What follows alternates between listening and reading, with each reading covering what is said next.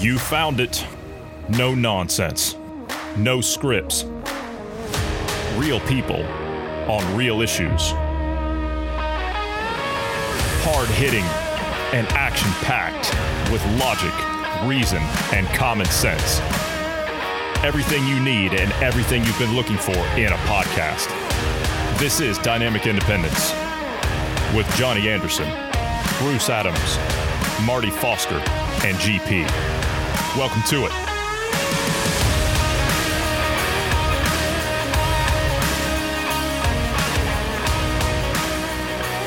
Welcome to history, gentlemen.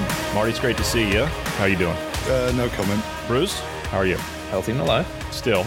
I mean, t- the day is young. Uh, the, the day is young, yeah. Um, I imagine I will still remain healthy. Um, unless there's an asteroid or something of smashing into the Earth, I imagine I'll still stay alive as well. What have you heard? No comment.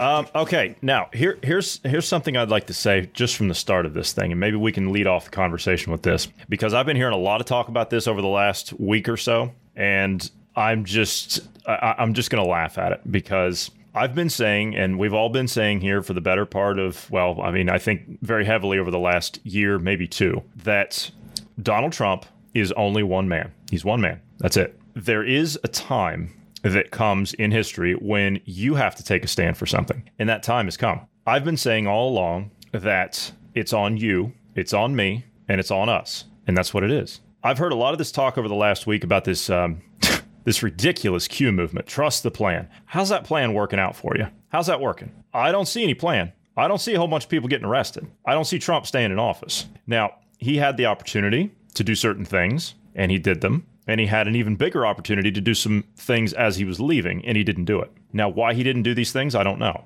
And I don't think any of us are ever going to know. But I know this for a fact that that time is now here where it is on us. And I think after what we talked about yesterday, Bruce, you and I had a had a pretty good thing yesterday. Of course, I was, you know, you had to knock me down off my soapbox after, you know, a time or two. And I was saying uh, one of the questions I was I was actually asking, and it was just a, a general question to whoever was listening, and that is how bad do people have to get hurt before you finally wake up? Well, you're about to find out. You're about to find out. All of you people out there, right, left, doesn't matter all of you people that bought into this Trump hatred, right? And I, am going to sit here and I'm going to be honest with you. I, am no fan of the guy. I'm kind of like Marty when it comes to that. I'm, no, I'm not a fan of that guy. He's a New York businessman. I've worked with New York businessmen. I don't like him. I don't like him. I don't care for him. But he was, without a doubt, probably one of the single best presidents in my lifetime. In my lifetime. So, yeah, go ahead, Marty. No, um, a thought occurred to me earlier today. When you buy a car, from from a, a, brand new car from a dealership and you get it home and the next day you go out to go and take a drive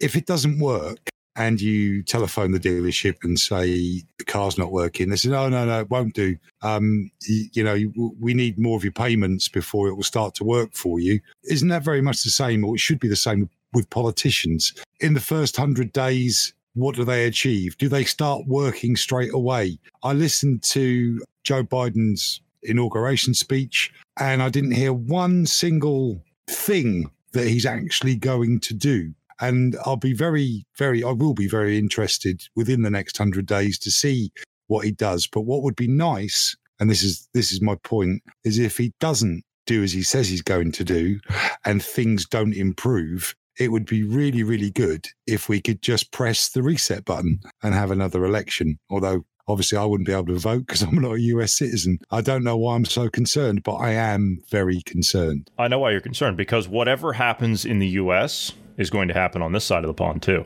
because uh, the people yeah. will follow. The people will follow. There's no freedom in America. There's not going to be any freedom here. It's that simple. It's that simple. I nearly regurgitated my dinner when I heard him say, We the people because I know he doesn't mean it. Nah. Or if he does crap. mean it, he and not to mention the matter. fact he didn't write that speech. Trump, at least to his credit, wrote his own inauguration speech. Biden did that. This guy can't even string together a group of words to form a sentence. He made a few stumbles throughout that speech. It was quite a long speech, and a couple of them could be considered Freudian slips. Um, I I can't exactly uh, recall where, but it was the difference between the word perceive and persevere and um, it was all to do with the dark winter. We must make sure this dark winter perseveres, is the slip he made. and it's almost like he's thinking, yeah, we need we need to keep the fear up, we need to keep the restrictions on, and and this dark winter that we're having needs to continue.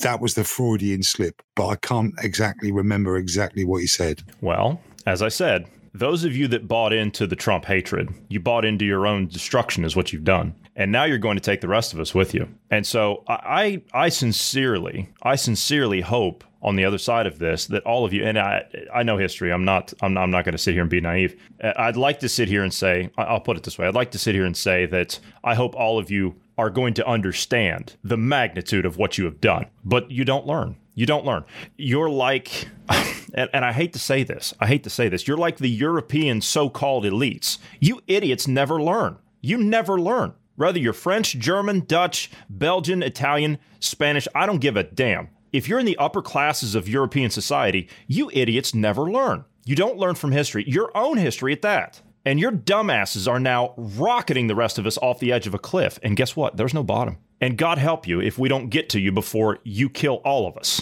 That's my own opinion. That's my own opinion. Um, um, it's funny you should say that because again, that's that's a thought that has occurred to me as I'm, I was thinking about it maybe a, a day ago. The viciousness of the Treaty of Versailles, which forced down the German people and caused them, you know, the, the, the common people were made to pay for the elite's mistake from the First World War. And the, the restrictions uh, on them and the sanctions on them in the Treaty of Versailles created the environment for a massive populist uprising. All it needed was a leader. And one of the things we talked about the other day was people like Gates buying up all the land. Here in the UK, most people own about 10 square meters of land. They don't own much more than that. I know in other parts of the world, people own a lot more land. They've got more space. You can tell me what was the premise for the uh, expansion of the Third Reich, Johnny? believe it was Landensraum. Lebensraum, yes. They uh, they were looking for they were looking for living space for the German people. Yeah. And you know how much space have people got? How much freedom have people actually got? Whether it's physical real estate or freedoms at the moment, we don't have much, do we? And this is going to have a backlash. There will be a backlash, and they just like you said, the European elites have made this mistake time and time again. Why does history repeat itself? Because no one was listening in the first place. And it's happening again. And yeah, it, there, there will be an absolute upheaval and things will swing too far the other way. That's what's happened from a stolen election that's what's going to happen. And Schwab knows it. He knows it. Uh, and we're going to get to that. We've got a clip of him today that we're going to be playing uh, here in just a few minutes. But before we get too far off of this, I, I, want you to hear the, the level of propaganda around this this stolen election has already started. I mean, it is monumental.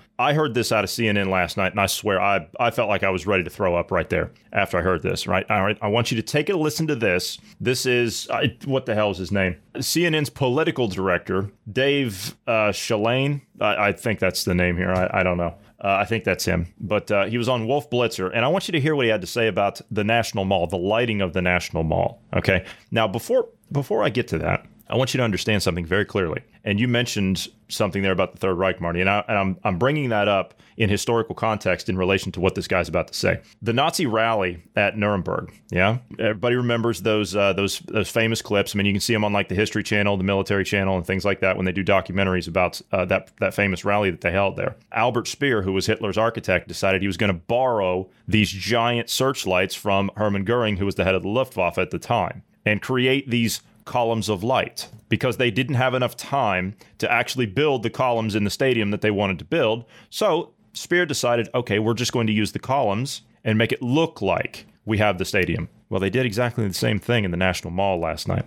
And I want you to hear this. Listen to this level of garbage coming out of this scumbag at CNN. Take a listen to this. Trump presidency and the contrast on display tonight was so stark. I mean, those lights that are that are just shooting out from the Lincoln Memorial uh, along the reflecting pool. It, it, I look, it's like almost uh, extensions of Joe Biden's arms embracing America. It was a moment where the new president came to town and sort of convened the country in this moment of remembrance, uh, outstretching his arms. And contrast that with that video you just saw of a disgraced president on his way out at his lowest point uh, in his presidency at the very end here uh, by himself, uh, fighting for uh, his political movement to live on. Yeah, um, if you ever hear me being that ebullient and and praising of a politician, please shoot me. Is that not just absolutely disgusting to hear that? I mean, the the level With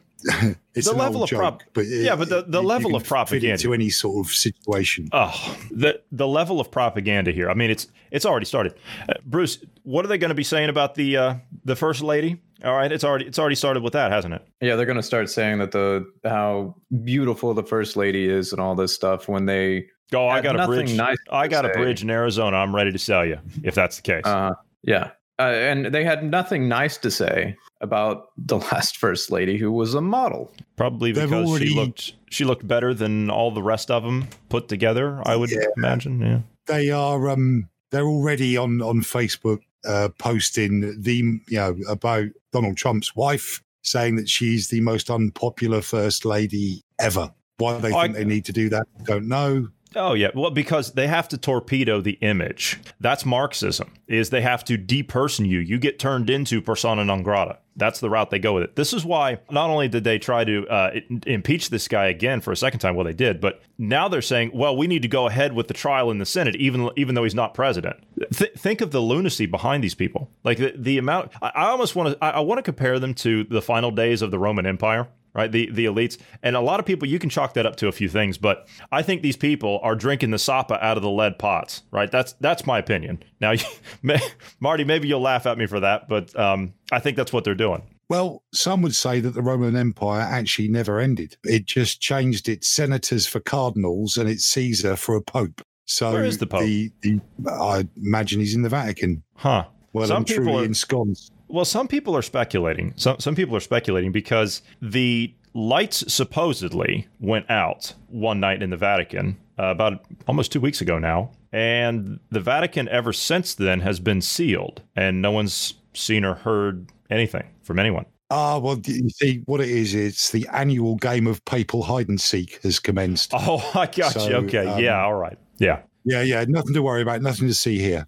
Papal Um, hide and seek. He he did he did speak eleven. Uh, looks like it was eleven hours ago. Oh, did he? Okay, all right. Well, Yeah. I'm, I'm I'm curious. Why is he still there? He said he was going to follow in the footsteps of his predecessor and step down after seven years. It's been seven years and a couple of weeks. Well, with all the COVID restrictions and the fewer numbers of visitors to the Vatican and Rome itself, I imagine he's waiting until the uh, concession stands have sold more produce. Last time I was in the Vatican when the Pope appeared, I, I was I was there um, in August. But the time before that, the Pope appeared, and it was really fortunate because I'd just been to the the concession shop and bought loads of gifts for people at home. And uh, this is a bit of a long one, so I apologise. But I asked the nun why the stuff down the far end of the counter, which is exactly the same as the stuff that I was in front of, was twice or maybe three times the price. And she said, Oh, they've all been personally blessed by the Pope.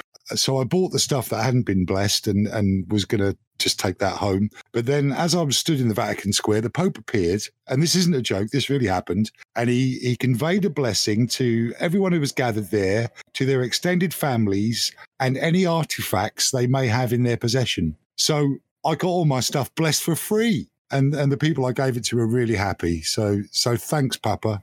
I, uh, I that was a touching story, to be honest with you. And you saved some money on top of that at the Vatican, of all places. Well, yeah, uh, because the um, fast food and drinks uh, vehicles outside the Vatican, where everyone gets off the um, gets off the buses and the trams, sixteen euros for a coke. Yep. And when I was there the time before, it was very hot, you know, 40 degree heat. You had people from all over the world, poor people who'd saved up to come to do their pilgrimage to the Vatican and see the Pope, people from the Far East, people from India, people from South America. They can't afford that. admittedly, there are fountains with free water dispersed bl- around the, Was it blessed the by area.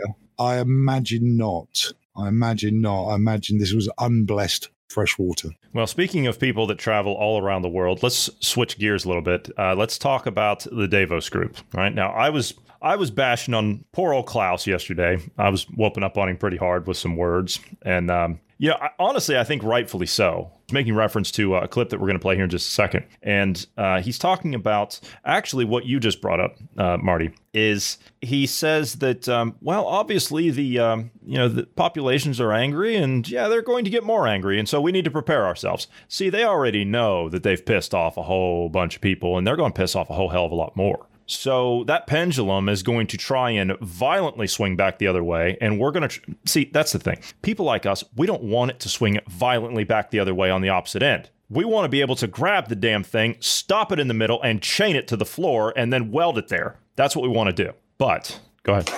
Uh, I just remembered another bit of Biden's speech. Uh, Oh, God. he- And we move on from this clown yet. Yeah, go ahead. no, no, no, no, no, no, no, because it's uh, it was the bit about putting yourself in other people's shoes. And what a really good piece of advice for any world leader or for anyone with any kind of influence. If Klaus Schwab put himself in my shoes or someone like me and thought, does this from working class, now lower middle class, perhaps British guy want us to reset the world? And the answer would be no.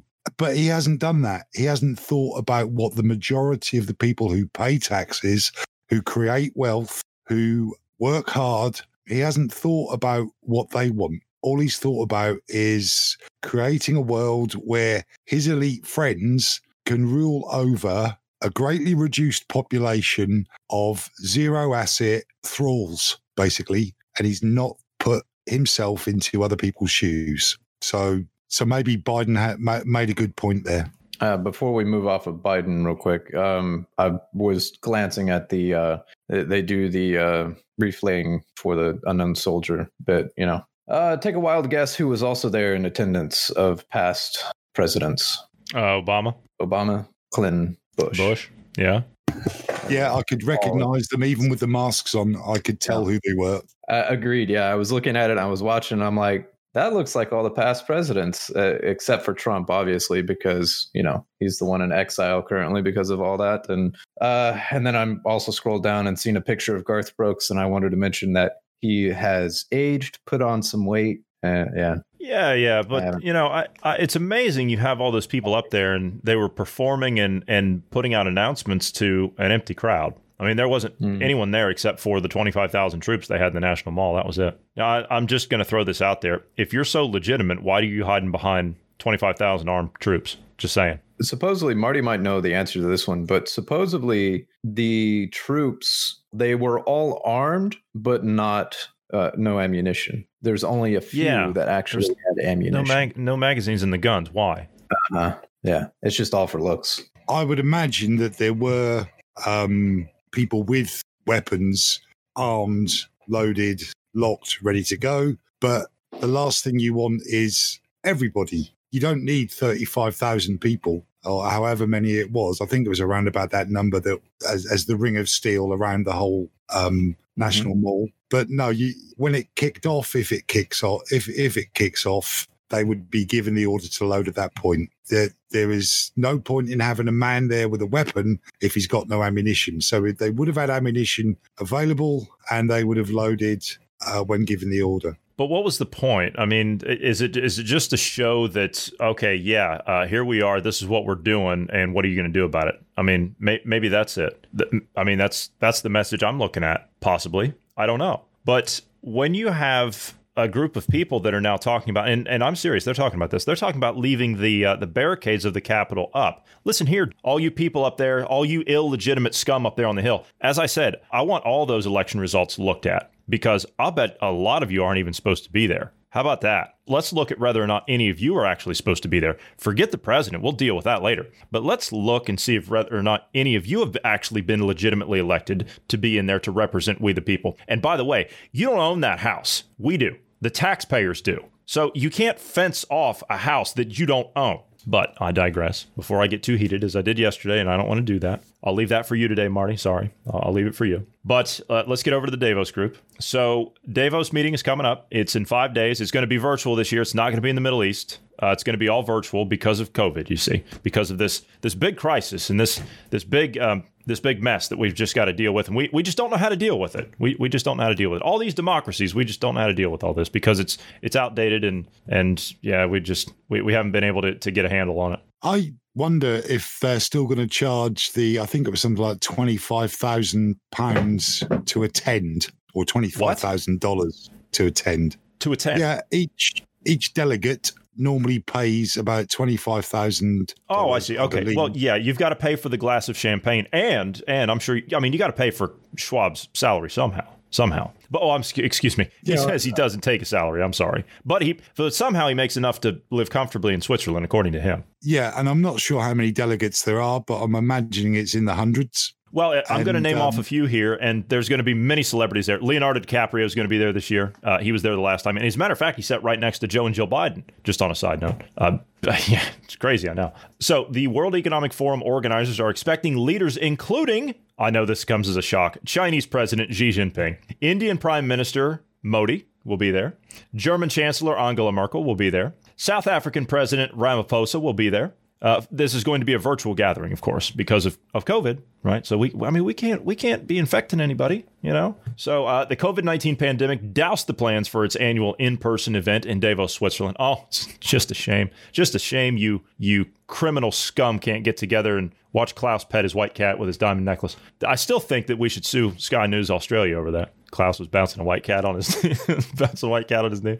Uh, you got to laugh, right? You got to laugh. I'm I'm just being flippant here, but you know what this reminds me of? Uh, when you watch the Godfather films and they gather all the wise guys together and the the dons there, and there's always friction between different parts of the mob, but when they come together in this one place, the don's in control, and that don at the moment sounds like Schwab. So you've got you've got incidents between uh, Xi Jinping and Modi in Kashmir. You've got conflict between India and China on that border. But when they all come together and meet in Davos or virtually this time, obviously they won't have the kitty that they normally have, not Klaus's kitty with the diamond necklace, but all the money that goes together that they collect from each delegate, which I'm sure just pays for hookers and coke. But they'll get together, they'll decide for the rest of the world what's going to happen. They'll decide who's going to run what racket and it's just like a mafia meeting. Well, now maybe you're jumping the gun there just a little bit, my friend. Maybe you're just jumping the gun a little bit. Forum founder Klaus Schwab has said the aim of the virtual Davos agenda, uh, starting on January 25th, is to now. Th- this is what they're going to be doing at this event. They're going to restore trust, right? Because apparently they've lost it somewhere. I don't know why. And engage all stakeholders in business, not shareholders, stakeholders. And they're going to engage all governments, civil societies, and beyond to help build a more peaceful and prosperous post corona era. Do, do, they know when this post corona era is going to start? Does, I think does that mean they're going to stop having people spray I, it spray it around large areas of population I, from I think aerosol it's, can or something. Well, yeah, possibly. I think it's supposed to stop. I could be wrong here. I'm just guessing. I'm re- and I'm really just guessing. I think it's supposed to stop somewhere around the time of the end of 2029, start of 2030. I'm, I'm not sure if that's right or not, but that's my guess. Ah, okay. The event so, runs. Yeah, go ahead. No, I was going to ask. The, you were going to tell us more about the event. I, I, need something else to be funny about. The event runs throughout the week with daily themes on subjects like economic systems, responsible growth, cooperation, and the harnessing of technologies in the fourth industrial revolution, which is a common theme for the World Economic Forum. Gee, I wonder why. Maybe because Schwab wrote a book called The Fourth Industrial Revolution that he wants to sit at the head of. Borge Brende, I, I think that's the correct name. The forum president said Xi and Modi will also be joined by the Japanese Prime Minister Suga and the South Korean President Moon Jae-in for the event. And such leaders will consider the role that Asia will play in the recovery. Well, how about we try and well, could could we possibly shift that agenda a little bit and and say that what was the role in Asia in the origin? How about that? Can we do that? Can, can we ask that question even? Is that is that entirely possible? Can we? That all that? depends on what happens to Dr. Lieber and his uh-huh. forthcoming investigation and hopefully subsequent trial for his collusion with the CCP and, um, and Fauci. And Fauci. Uh, well, I don't know about that. Uh, what I said was it is highly unlikely that people at that level in their professional field wouldn't know what the others are doing and, and how they're doing what they're doing. So maybe Fauci. So if he gets a proper trial rather than it all gets dismissed and brushed under the carpet now that Biden's got his behind the Oval in, in, in the Oval Office, then we might see China's role in the whole COVID situation properly analysed and properly revealed. But what do you think of the chances of that actually happening? It depends on how long Mr. Biden has his uh, how did you put it? His bum behind the desk. It depends on how long he's back there. Yeah, it's the Oval Office, but the desk has got a name as well, hasn't it? What's it called? Resolute Desk. As a matter of fact, it was a, uh, it was a gift from you all. Thank you all very it much. It was a gift. It was a gift from Queen Victoria, I believe. Yeah. And she had one very similar, and it's got lots of secret little compartments and uh-huh. things in it. Yeah, there's only two in the world. So the red, there's yeah, yeah, there's one of the. I think it's I think it's at Buckingham. I think. Yeah.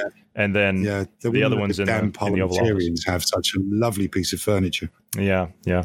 Which we're going to have a conversation one of these days about those damn scepters. I want to hear about those and how those things work. Uh, but anyway, other expected leaders at the World Economic Forum this year include Israeli Prime Minister Benjamin Netanyahu, French President Emmanuel Macron, and President Ivan Duque of Colombia. The annual event in Davos typically draws thousands of elites to the alpine snows to discuss ways of building a better future. Yeah, you got tired of we the little people showing up at your doorstep at your conference telling you all to drop dead. So now you're going to do it virtually. But I have a clip of Klaus, and we're going to play it now. And uh, this is him back in October talking about the election and post election and where we are now. And I want you to see if what he talked about back then lines up with what we got today and what we have coming. Because I think, to your earlier point, Marty, that placeholder's now been set. And now I'm I so glad Sorry, I'm so glad that I have made a point because sometimes I feel I just waffle on in a pointless fashion. So thanks, mate. No, I, I, I don't. That. Oh, I don't feel like you waffle on at all. But anyway, let's uh, let's give a listen to uh,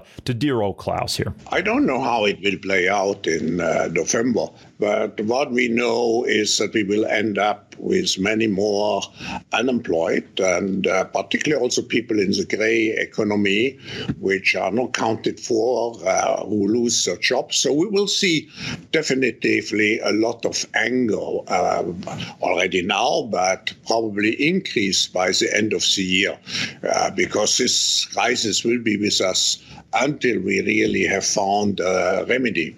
So um, we have to prepare for a more angry world. And uh, how to prepare? Uh, it means to take the necessary action to create a fairer world, um, to see that uh, we provide everybody with uh, decent access to the health system, um, that we make sure that those people uh, who are really left behind, uh, and I'm not speaking only on national levels, I'm speaking also internationally internationally. If I see now uh, the tragedy in some of the emerging countries like South Africa, like some countries in East Asia, I think it's all, uh, I, I don't have too many remedies.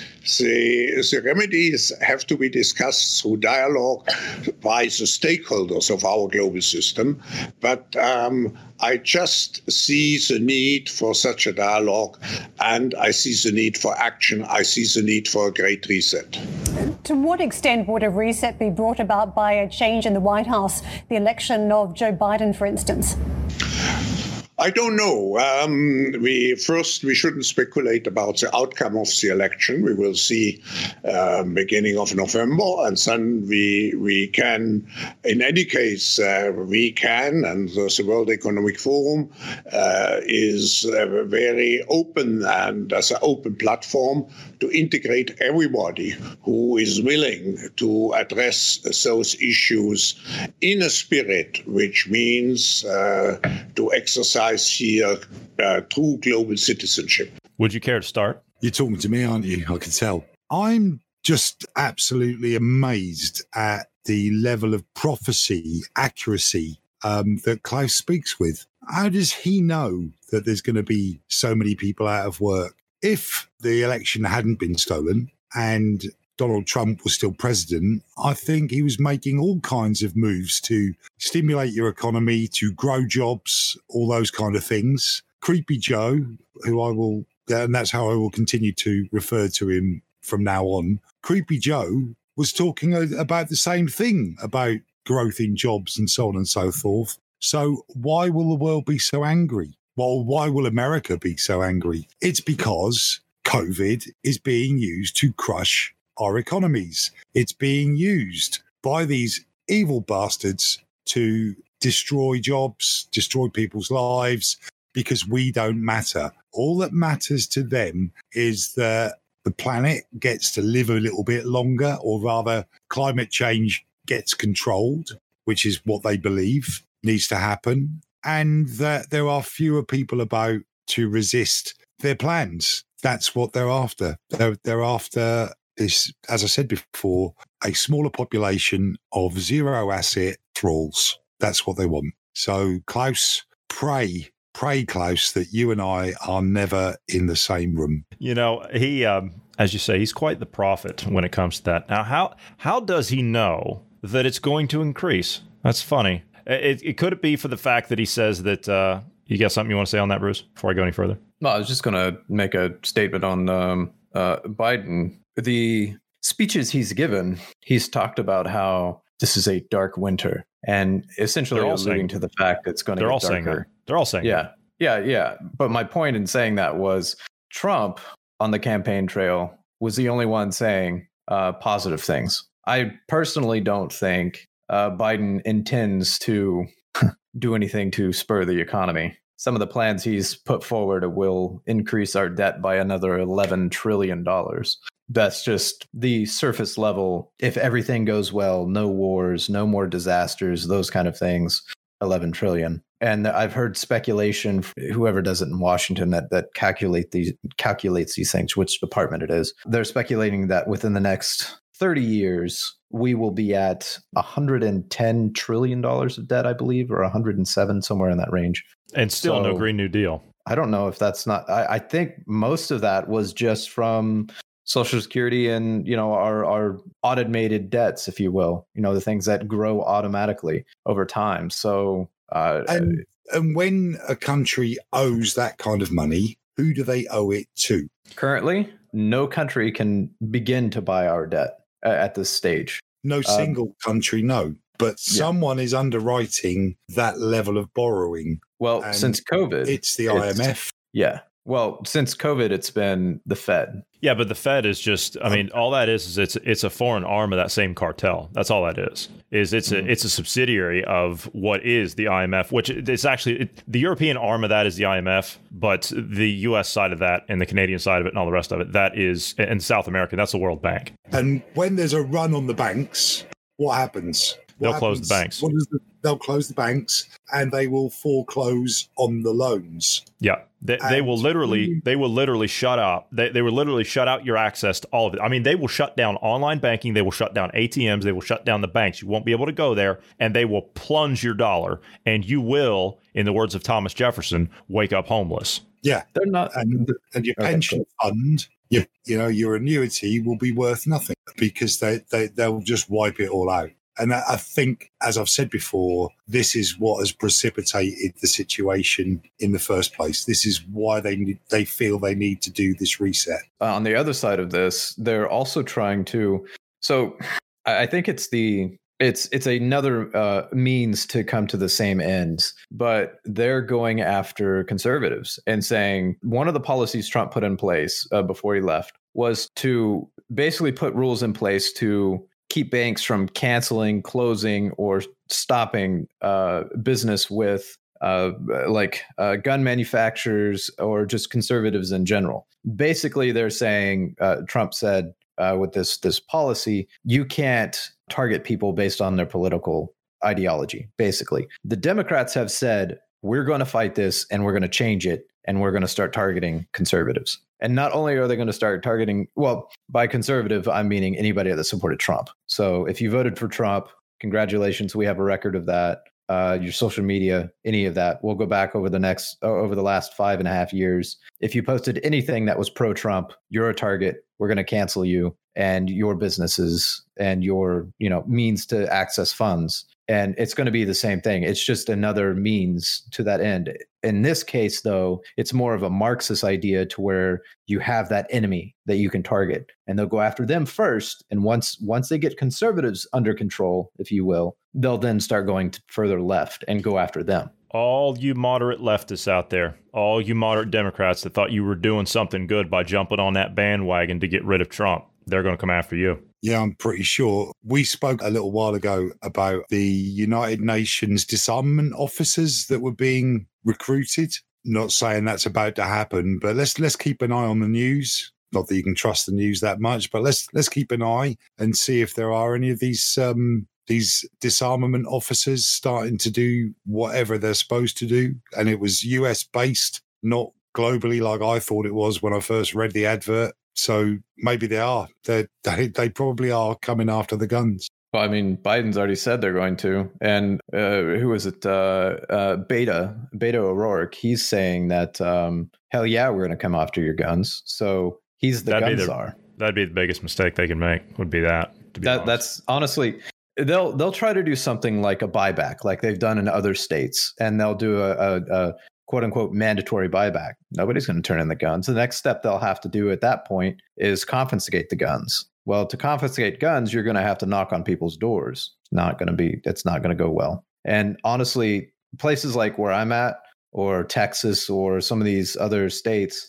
It depends on okay, actually I should I should I should clarify. If what happened during this last election doesn't happen again, haha, yeah, like that's really we just gave them the okay and clearance to do it and your vote it actually matters. Uh, the governor elections are coming up next year, I believe, or they, they begin anyway. I think. Won't matter. It? Or no, won't matter. anyway. Um, if there's if if they still have voting machines, won't matter. That's that's that's what I was saying. Uh, that that's literally if if what happened in November continues like it it continues, it's not going to matter. But if your vote really does matter, and you you vote someone in a governor in that is constitutional that stands with the constitution they can stand and say no not here you're not taking guns and they can protect your your constitutional rights on a state level. The state overpowers the Fed and when it comes to this this kind of thing. Same with your sheriffs. It, it boils down to the governors have more power in this kind of situation over the Fed,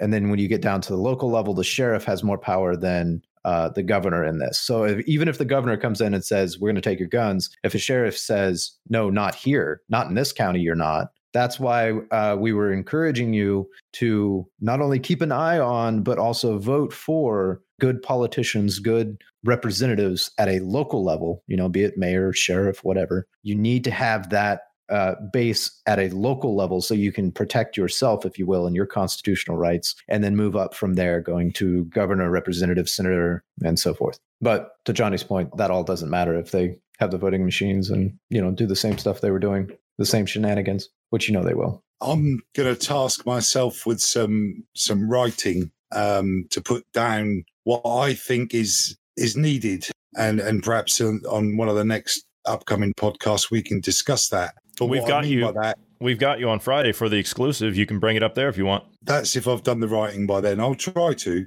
But what what I want to to think about and and write down is we all know each other well enough now to know that we are people who want a peaceful, fair system of government and we don't want violence. The right to bear arms is your Second Amendment. Yeah. And that's written into the Constitution. And any president that wants to um, remove that amendment uh, needs to make it a nationwide vote there has to be consensus on it. To give you a quick the process, you have to have two thirds of Congress and the Senate, basically. So the House and Senate, they have to have two thirds vote, two thirds majority in favor of this. President has to sign off on it. But if two thirds of the states say no, then no. Uh, so basically, yeah. you have to have two thirds of, of the population that agrees. And they don't but have. What I think we need in both your country and mine is a way to circumvent the elected people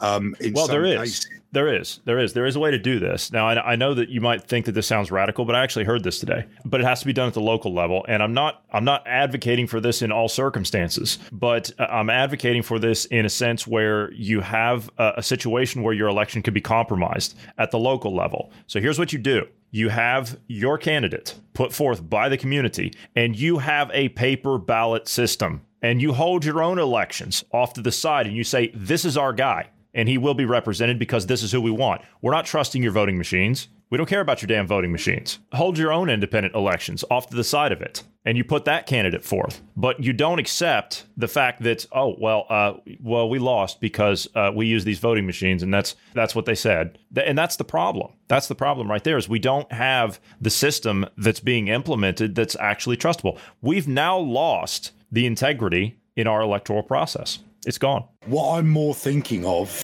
is four years is too long.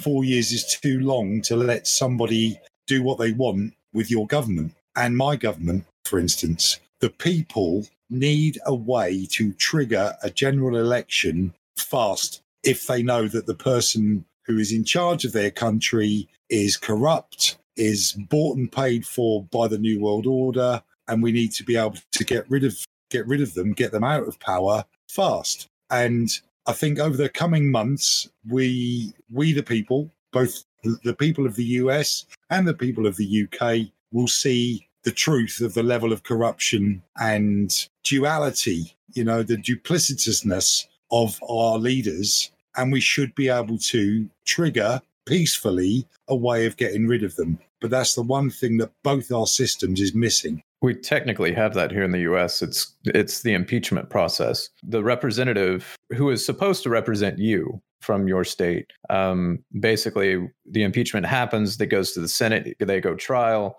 and the Senate then in the trial votes to either remove or acquit or what have you uh, the president. So, I mean, in a sense, we have that, uh, but you would have to remove both the president and vice president to trigger a um, election, if you will. And I don't even think at that point we even we the people so uh, get to vote on it. I'm I'm pretty sure it's uh, at that point it's they're they're appointed or it's voted from the House. So it's not it's not a general election. But yeah, I, I see what you're saying. We, we we have something similar, but not what you're saying. To enact that, you would need a lot of money to make it to make it happen. What needs to be in place is some form of online. All right, I know, I know the issue with online ballots and all the rest of it, but a system where someone using their national health number or national security number logs on and ticks a box that says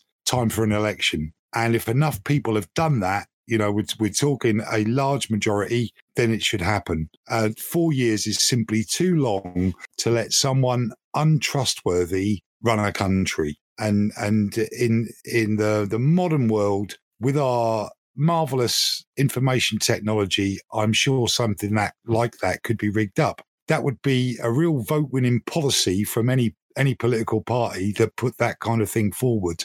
Um, uh, you know, you know, they don't like referendums, which is uh, what what that amounts to. They they don't like referendums because it stops them doing what they want to do. Instead, they have to go with the will of the people. Brexit being a prime example. Cameron is roundly despised by most politicians now for giving us the chance to have a referendum. And, you know, that's what people want. So, uh, if we could ensure that the, uh, the, the the vote is you know secure and that because this is the, the, this is the problem I would have uh, with something like that. Trump was so hated by the left. Uh, you know, Trump derangement syndrome was strong. I would hate to see another system in place that could trigger, like, uh, an, uh, for example, the impeachment that they did. The Dems had control of the House, so they just went ham and impeached him. I mean, it was it was all partisan. It was there was no no precedent to do any of the impeachments, either of the impeachments. He was wrongfully impeached.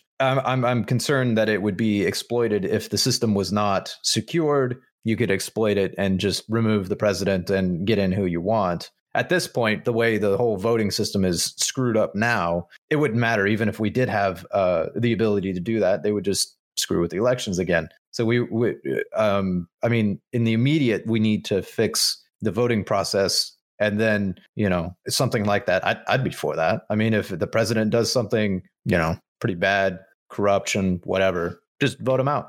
Yeah i'm for it. In the UK, we the Conservative Party have got an organisation within them called the 1922 Committee, and they are senior Conservatives who could remove Boris Johnson from office, but it's too incestuous. The whole setup, everything that's happening at the moment, people like Jacob Rees-Mogg, who he spoke such a great game, but has proved to be uh, as as corrupt and as greedy as all of the others. But that 1922 committee should by now, the moment Boris Johnson said build back better and made that linked hand thumbs up gesture, the 1922 committee should have removed him. And in the US, if the the groundswell of opinion was during Donald Trump's uh, term that the the country wanted him to be removed, or the majority of the country wanted him to be removed, then it probably would have been right to put in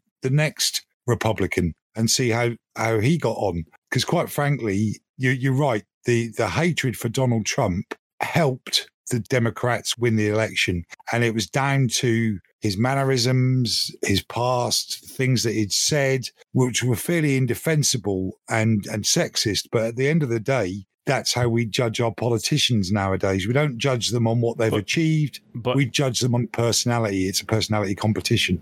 But you're you're saying that he actually uh, okay if he actually won that okay fine but he didn't he didn't there, there's a big difference by the way this is breaking the state of Arizona has now agreed as of today they have now agreed to turn over all relevant information from the uh, Dominion voting systems in question for a full audit in the state of Arizona Did Arizona shred their ballots? not that we know of I'm quite surprised that they have to agree at all, or given the option to agree or disagree. Those ballots. Well, they were- are they were under court- Federal. they were under court order. Yeah, they were under court order to have them turned over, and they didn't do it. They were holding and stalling and not picking up the phone, and no one was going to answer them, and this and that. But now that the inauguration's over, oh sure, sure, we'll turn everything over. That's fine. Yeah, yeah, because now it's your your cousin who's the cop that's going to investigate you. Kind of this this audit will be a sham, and the little bit of research that I did tells me that the ballots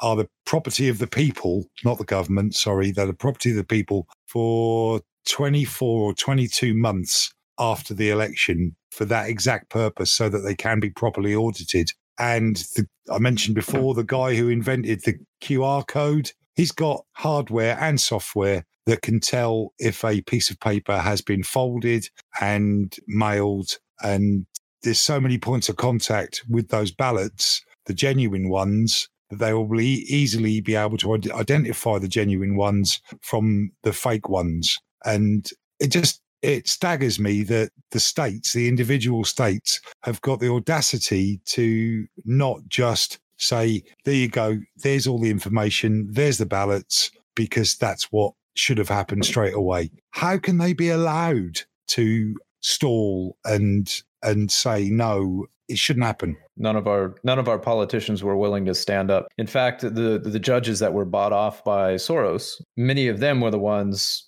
shooting down some of these um, lawsuits and everything that were that were started by the the, the lawyers, uh, Trump's lawyers. They were basically saying either they didn't have precedent, they didn't have evidence, which the evidence argument in and of itself. Well, yeah, of course we don't have evidence because we need access to the ballots. We need an audit to prove the evidence, but we can't get the evidence uh, for those without a warrant, you know? And you, you show them, look, we, we see signs of fraud. There's evidence that shows that there's signs of it, but there's not evidence in the sense of, well, here it is. You know, it's not it's not admissible in court, I guess, is what they were saying. You know, all the other stuff is just hearsay or, you know, plausibility standing. or whatever. It's uh, well, the no standing one was technically the Supreme Court telling Texas to, uh, you know, sit on their thumb and rotate. Basically, they, they were saying that um, literally the, the court in the U.S. that is uh, one of the main jobs for the court is to oversee lawsuits between states. They literally told Texas, "F you." And the 20 plus other states that signed on with it. Yeah, I tell you what, guys, we've got to be careful for our own mental health and credibility. We don't want to sit here sounding like sore losers. I've got no, I've, I've got no actual skin in the game. My country has, and knowing that Biden is pro-European Union, proud of his Irish Republican heritage, I don't think he's going to be a friend to Britain. But what we mustn't do is is just sit here and and sound like sour grapes. We've got to come up with with something better, and it may take a few days for us to to be able to um to think about how we're going to react to what's happened.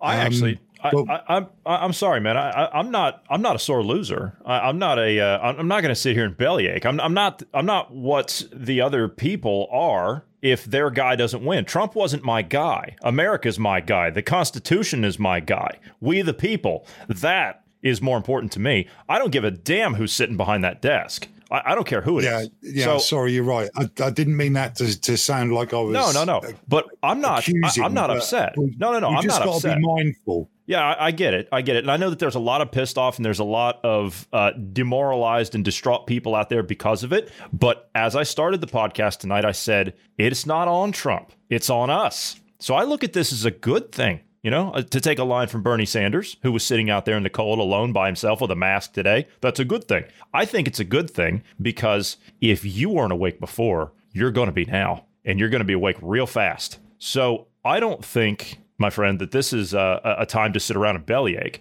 I think now uh, things are going to move at lightning speed, and we got a lot of work to do, and we've got a lot of people to get on side and wake the hell up in the coming days. Yeah, you're right. We've just got to help people wake up. And as we see things unfold politically, policy wise, what they're going to actually do regarding COVID, what they're actually going to do regarding immigration, what my government might do regarding how Brexit is unfolding, and we'll see what the actual truth is and then know where to act and how we can respond uh, to resist the reset. And uh, 25th of January, we're gonna we're gonna watch the uh, the live streaming of the Davos meeting. We will, yeah, yeah, we will. And uh, I'll have I'll have a big thick clean notepad and a new pen ready to take notes because what people need to do, as as I've said before, is read between the lines, decipher their weasel words,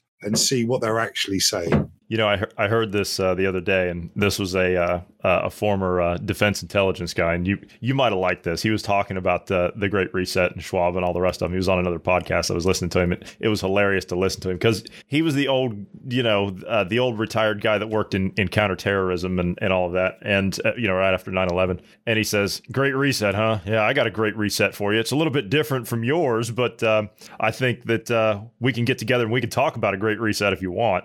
I don't disagree with him. Well, Soros, sorry, I'm just going to spit on the floor again. Soros makes his money, makes his billions out of instability. He backs both sides in a struggle and buying up currency or selling currency to make huge profits. And, you know, he's known as the man who bo- broke the Bank of England. And that's what their game is. I saw a meme, and you know what I'm like for lazy memes, but it was a list of all the presidents, well, not all the presidents, but maybe five or six presidents before Trump, and a list of the wars that they took America into. And Trump has taken you into no war at all. And all the previous ones had four or five, maybe six entries under their names where they've taken you into conflict globally. And they were mostly Democrat presidents. And it's that instability caused by war that people like Soros make their money out of.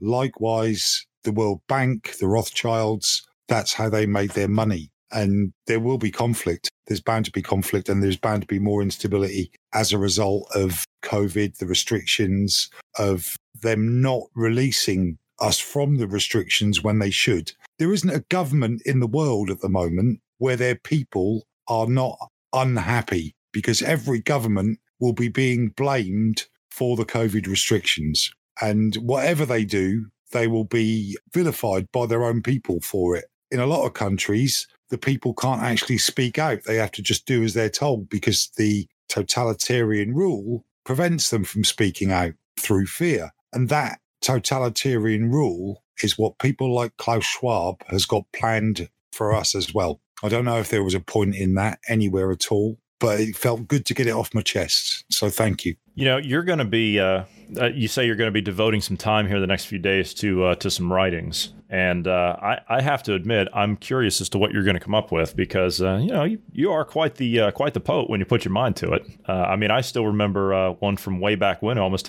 from almost ten years ago, about how you retired. And I remember that one. I'll look that one up for Friday. I was telling Bruce before we came on air. Um, today, I was requested to write a sea shanty about continents because of uh, someone I know who works within the, in within the NHS in the field of continents or incontinence, and um, that was the highlight of my day. That was only 20 minutes, and I put together a sea shanty based on continents. And I'll have to tell you that at, at another time. Maybe not appropriate for a family show at the moment. Well, just hold it for Friday. So, for those of you who would like to listen to our first uh, exclusive podcast, it will be on our Telegram channel and only on our Telegram channel. And apparently, Marty's going to introduce us to his new expanded vocabulary this week. On uh, well, actually, you as the listener, if you're already subscribed to us on Telegram, which a lot of you are, uh, we've gotten a lot of new subscribers over there. Thank you all very much. Uh, but that will be coming out for you on Saturday, so you'll get that extra one. But we're out of time today. Uh, anything else that uh, you wanted to you wanted to mention here before we